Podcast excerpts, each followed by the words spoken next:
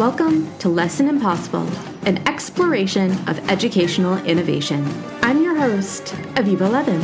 As always, I'm chatting with educators of all types who are on the forefront of pedagogy, are making effective changes to old practices. Your lesson, should you choose to accept it, is to explore the perspective of an educator who researched and taught in rural schools. The special agent assigned to help you with this task is Casey Jakubowski of Watervliet, New York.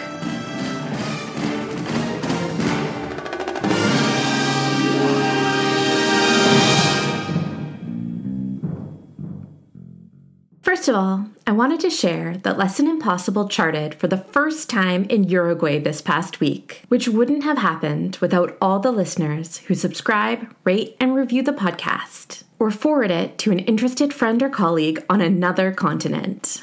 This little nonprofit podcast couldn't have reached as many people as it has without your support in sharing, retweeting, and sending links. And I thank you so much for that. As someone who grew up in a suburb 20 minutes from Vancouver, the third largest city in Canada, and now lives in a suburb 20 minutes from Seattle, which comes in at a respectable 18th place for largest US cities, my ideas about how one in five Americans and Canadians live and learn have been informed primarily by media and stereotypes. Thankfully, Casey Jakubowski was kind enough to talk to me in May about the reality of teaching in a rural district. His main point, that rural and urban education is more similar than different, came up again and again as we discussed standardized testing, the value of relevance for students to be engaged, and how parents just want the best for their children, regardless where they live. If at the end of the episode you want to follow Casey on social media, explore links to some of the scholars he mentions, or find out more about the podcast, you can click on the link in the show notes. Thank you so much for taking the time to talk to me. I'm really excited for our conversation. I've always taught and experienced urban school districts, and I can't wait to talk to you about rural education. Aviva, thank you so much. It is truly an honor, especially as we are now past the Memorial Day deadline.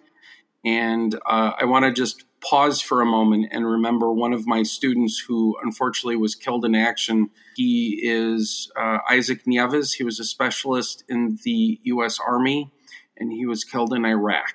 And so Memorial Day is very poignant to me because in a community such as where I taught, you lose a member of the community, the entire community suffers.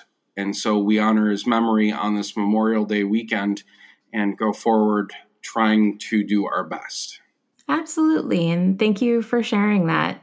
I think that, again, is something that we as teachers don't often talk about, which is that sometimes we do lose our students and the tremendous toll that it takes on us as educators as well as our communities. And especially in rural areas, uh, Aviva, they are so intertightly woven. And how would you characterize, and I, I, realize this is a very essentialistic question, but in your experience, how would you describe a rural s- school district in America today? Aviva, that's a great question because I think when you say like urban education, people have this idea that pops in their head of huge city brick buildings that are two and three stories and during 90 degree days the building is not air conditioned well.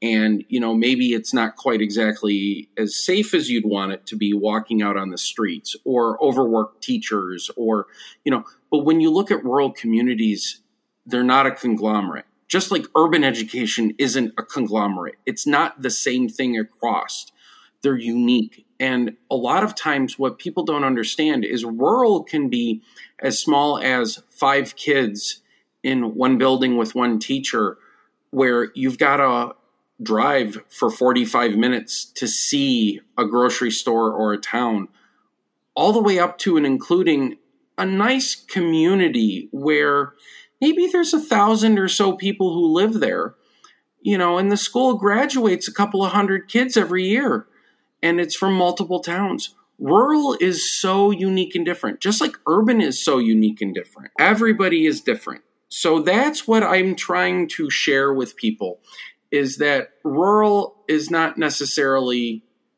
one perception it's multiple stories. And we have to tell so many different stories because each story is unique, but there are themes across it. And one of the big themes is we are more alike than we are different, but we're unique. And we just want people to honor our uniqueness. And what would be some keystones of that uniqueness that you would want to highlight for our listeners, many of whom might be hearing or even thinking about rural districts for the first time? First keystone I want to say is that a rural community wants to be valued, just like an urban community. We're talking for many of our rural communities, they want people to feel like they are value added. The second major keystone is that they don't necessarily believe that the mascot is what makes them unique. What they want people to understand is how living in a rural environment is unique. And so a one size fit all policy solution or one size fit all teaching career or one size fit all activity may not necessarily do well in a rural area the third touchstone I want people to walk away from is that rural folks are smart. They're intelligent. They may not know where to get a cappuccino frappe from, or they may not have a sushi a la whatever. But what they are is they're smart and they'll question why are you doing this without talking to us? And they want to be part of the process. So those are the three keystones I take away. I think one of the major stereotypes of rural education is that the community is not necessarily invested in the idea of education, that it is the nuisance of, you know, what kids have to do that the government's making them do. But I imagine that stereotype, like all stereotypes, is is very multifaceted and that there's a lot more going on there. And i was wondering if you could speak to that a little bit. Oh absolutely. There is a huge stereotype in all different education about all different types of people because it's an easy story to tell if you just have one narrative in reality if you look at rural education people are very invested they're very conscientious that what's going on in their communities is critically important. But what they want to know is how will teaching Common Core math help my child be successful? Or they want to know why all of a sudden we have to argue about how a text is constructed as opposed to what is the author trying to say? And so, you know, you look at it as realistically, just like anybody else, what is the value that my child is gaining from this? And why are we doing this? These are all critically important questions that everybody should have a right to talk about. And I feel that at the heart of the matter is that rural communities and and Robert Wuthnow talked about it in his book The Left Behind and I have a I have a chapter about it in my book Thinking About Teaching. Paul Theobald has it in his book and Kat Biddle has it in her papers and Amy Azano has it in her papers. Everybody really just wants you to know that they're doing good things and they're being successful and they are investing but they want a return on their investment, just like everybody else does. Do many of these communities are they able to employ people from within the community, or is it a case of outsiders coming in and maybe perhaps not always staying or integrating into the community? Oh, Aviva, you hit the nail on the head because I think there's this idea, there's this stereotype that it's going to take uh, until my great grandparents' bones are buried in the cemetery that I'm part of the community, aka it'll take four or five generations. What I think rural areas really want to see is they want to see people who are not utilizing them as a stepping stone or as a ladder, but they want to see them as somebody who's willing to invest. After all, if you live in a rural area, you are part of a community. You know your neighbor. You run into them. Just like when I was teaching, I used to run into my students all the time when I would stop at a, at the local gas station that had a sub shop. Or if I go into the restaurant, it was my students' parents who were cooking my meals. Or if I went to the repair shop, it was my student's parent who was tearing my automobile apart. There wasn't the anonymity that suburbia or urban areas gave. And it harkens back to this concept of community. And within the communities, one point that I think is so critically important about understanding is that people aren't being nosy. What they're trying to do is they're trying to figure out how to support you and they're trying to figure out if the values within the community are such that you believe that their children can be successful and that their children can do the best. And so, if you look at coming out and becoming part of a rural community, what you need to understand is that you are not only investing your professional career, but you're also investing your personal career. And for some people, that's really just whoa. So they want the suburban or the urban anonymity. But in a rural area, that's not what they want. What they want is an investment in the idea of their community and the support of everybody through sports and community band and community engagement. And yeah, you may eat a lot of pasta pasta suppers, but dang it, you're helping out the rural area. You're helping that community out. Absolutely. So maybe backing up just a little bit, what was your path to teaching and what is your position now? So I grew up in the suburbs of Buffalo, New York. I am a long suffering Buffalo Bill fan and Sabres fan. So hopefully nobody holds that against me. Uh, I I became interested in teaching because I wanted to do a better job of telling the story of especially history. I became a social studies teacher because I wanted people to understand the story, the majestic history, how people had influence over their lives. And so I went out and I went to school at State University of New York, Fredonia. Go Blue Devils, little shout out. I became a teacher by working in rural Little Valley, New York, in Cattaraugus County see, I had grown up in the suburbs. So when I saw this uh, rural community, it was totally different, nothing I had ever seen before. And so I was asked to teach multiple different classes all through the middle and high school. And one of the points that I learned was that my students were amazing.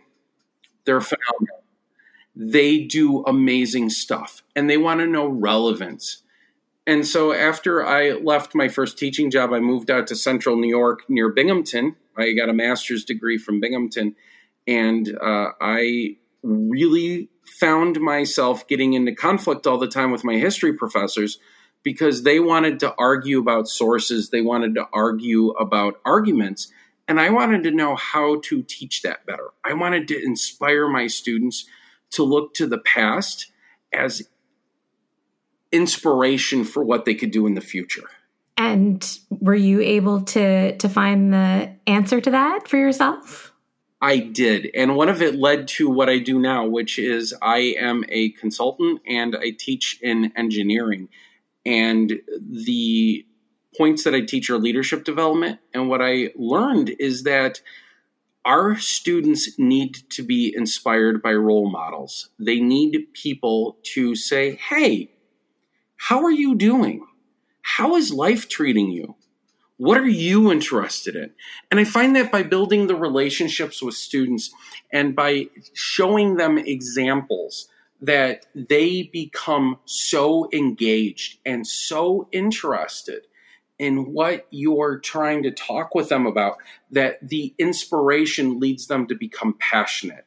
And they're passionate insight and look into solving the world's problems help them become engaged. And if you can engage students, one of the areas that you do is you really critically make their lives different. You know, Aviva, I was talking with a former student of mine who was overseas, and Mara was telling me all about how what she saw was the students in the schools overseas and the students at home. They want somebody to look at them and go, Your voice matters. I believe in you.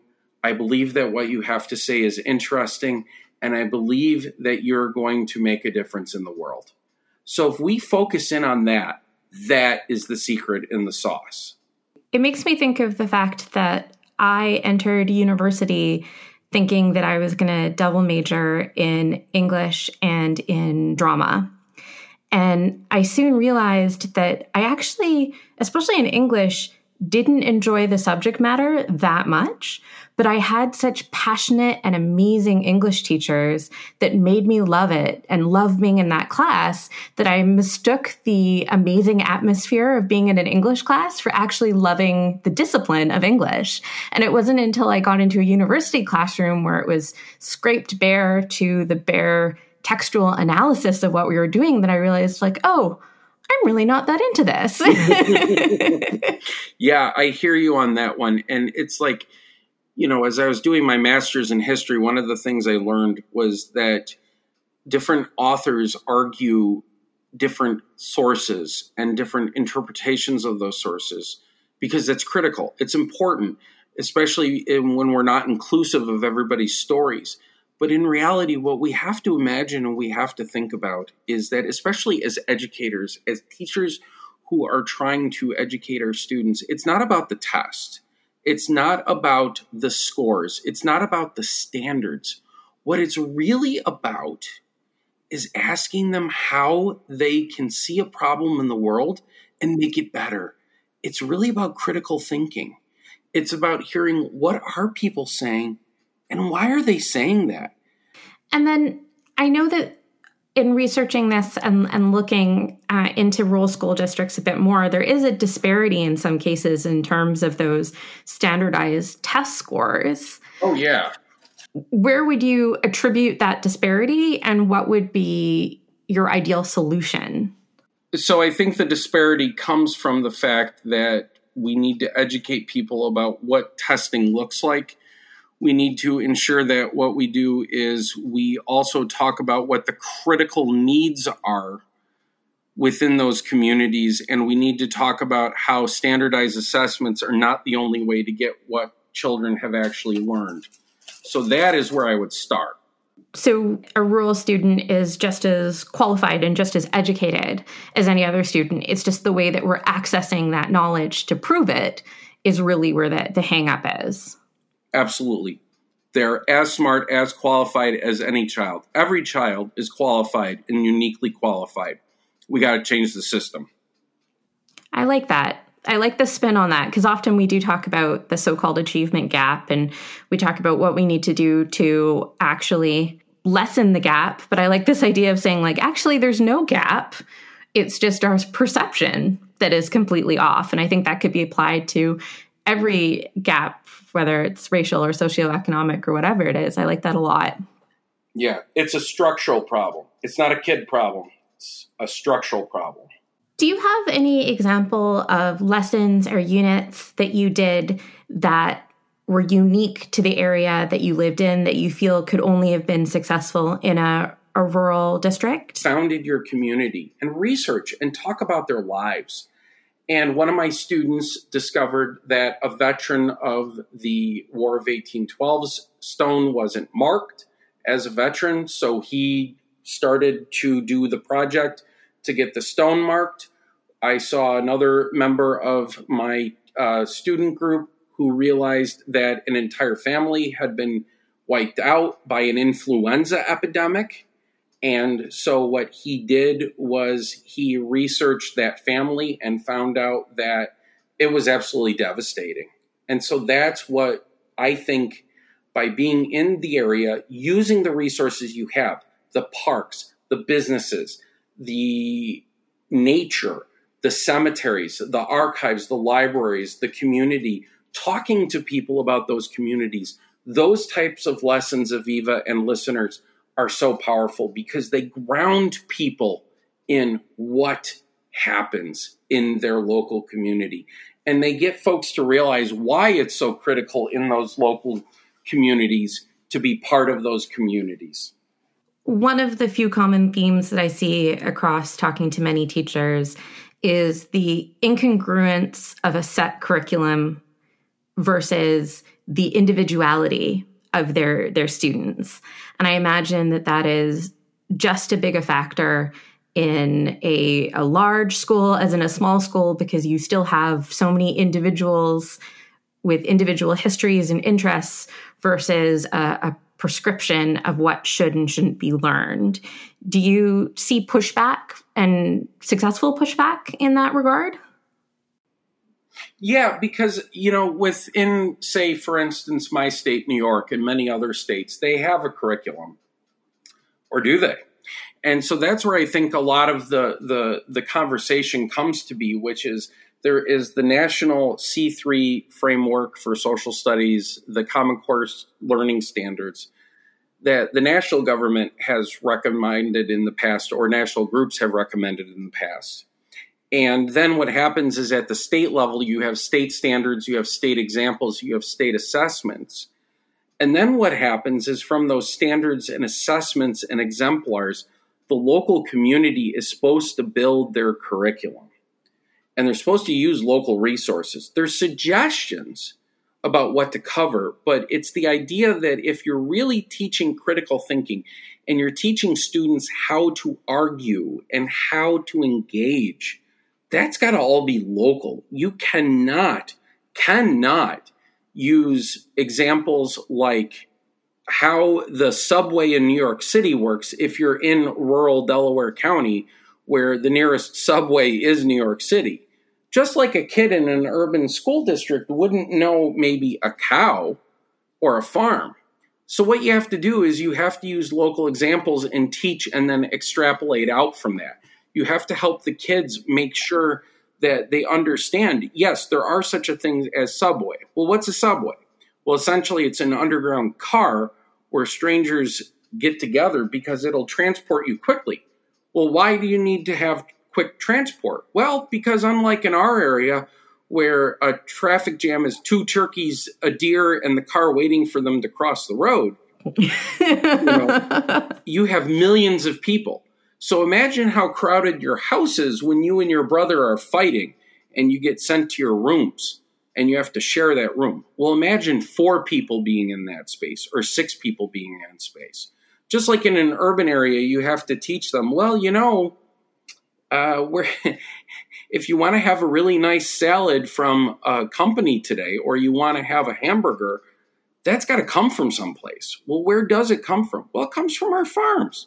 Where are our farms? Well, they happen to be in upstate New York, or they happen to be in, you know, the Upper Peninsula of Michigan, or they happen to be uh, the cattle ranchers of Colorado. You know, so that's what we have to do is we have to expand our children's horizons and that what I think is so critical, expanding horizons. I'm a Canadian coming to America, and something that I saw even before I got here, but it has definitely become a lot uh, more magnified being here is just the political divide that seems to very much be along geographical lines. And, and that's the same in Canada as well. It tends to be more conservative in rural areas and more liberal in urban areas. When I, I think of an urban educator or going into a more rural area, I think of this perhaps philosophical clash that makes for a really good Hollywood movie. And I can think of actually a couple. Is that a real thing that happens? Oh, yeah. What you need to think about is not necessarily uh, liberal or conservative. What you need to think about is what can we agree upon? What conversations do we need to have? What are some basic universal human rights?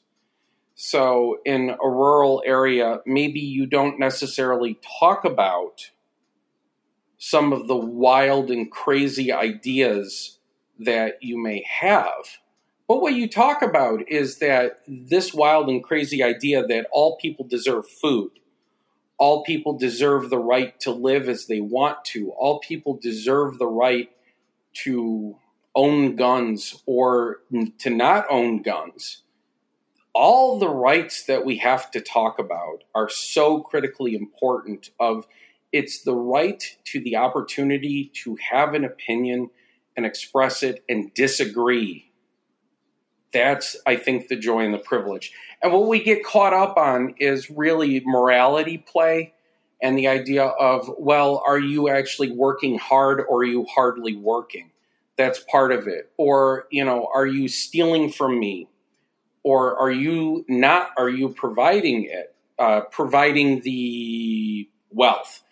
And so i think what we need to do is we have a not, need to have a dialogue about where we come into our symbiosis. Where do we come into our relationships? That's going to be so critical aviva that is really going to be critical. You know there's there's something i recently came across when i was finishing my dissertation on rural schools and that was something called the backfire effect. The backfire effect is so unique and it comes out of this theory that if you believe in your heart of hearts in your mind that something is right and something is true and somebody makes a point that's in opposition of your belief you're going to fight but instead instead of saying you're wrong or you're stupid or you're incorrect or you're ignorant what you actually need to do is you need to say hey so I understand that you believe the sky is green. Okay, where did you get that information? Oh, you got it from greensky.com. Oh, unique. Did you know that on the internet, a dot .com site is usually a business? So there's a lot of light out there, and there's different shades of blue, and green is certainly pretty close to blue. And you walk through with them this entire process. And uh, Aviva, at the end, what they begin to do is they begin to question their belief and they begin to go, okay, so maybe the sky's different shades of color that are like blue and green. But it's a process, it's a relationship, it's an evolution. It's not a hard and fast. And I think we forget that because time is so critical. And we're always looking at the fact that we only have 180 days with our students. But in reality, they have 180 days for 80 to 90 years of their life. Yeah. So you finished your dissertation, which was on rural schools. What was your main question, and what were some of your findings that you'd be willing to share? Oh, thank you so much. I love talking about this. Uh, I found out when I was looking at rural school consolidations that there were three different narratives going on. There was the official narrative, who would come from state government officials or the school district officials, that they're running out of money, the programs aren't helping the kids for the future, and folks need to be more efficient in application of schools. The second narrative was from the media, newspapers specifically. They echoed the official narrative. And then there was a third group of people, folks who didn't normally go to meetings and who would post online on anonymous post boards. And what they would say is, how can you say we're running out of money when, as a superintendent, you're making six figures? Or how can you say we need to get rid of programs for our students when people aren't volunteering, even though they say it's so important and necessary? And so there was this disconnect, there was this this dissonance, there was this lack of conversation where people were talking at each other but not with each other. And so what I asked in my dissertation is this question of why are people talking past each other?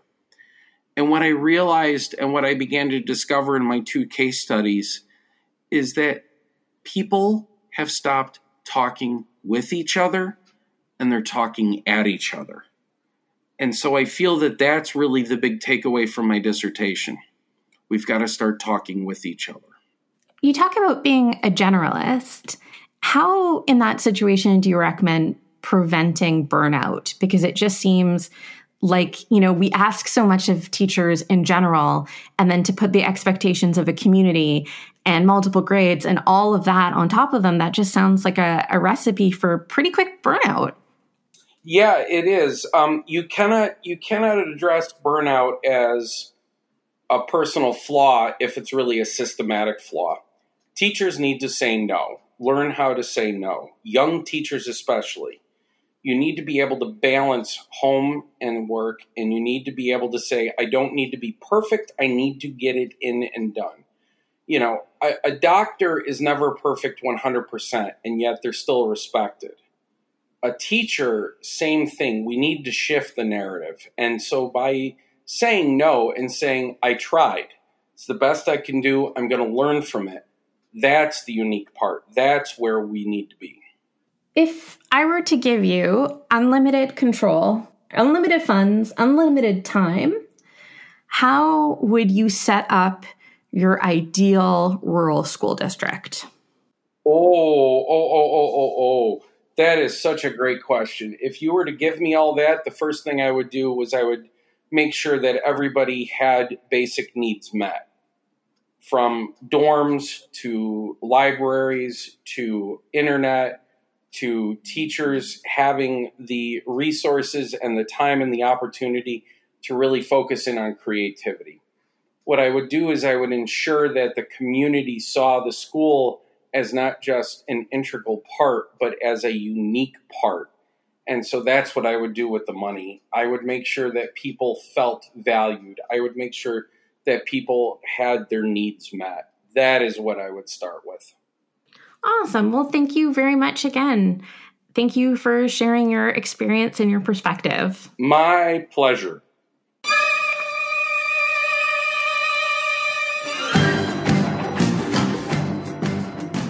This episode will not self destruct in five seconds, but will remain available on your preferred podcasting platform. More details about this episode, links to resources or people we mentioned, and information in general about the podcast and its mission can be found at lessonimpossible.com. If you enjoy the podcast, you can help other listeners discover it by rating and reviewing on iTunes, forwarding it to a colleague, or posting a link in your favorite educational chat. This has been Lesson Impossible, and I was your host, Aviva Levin.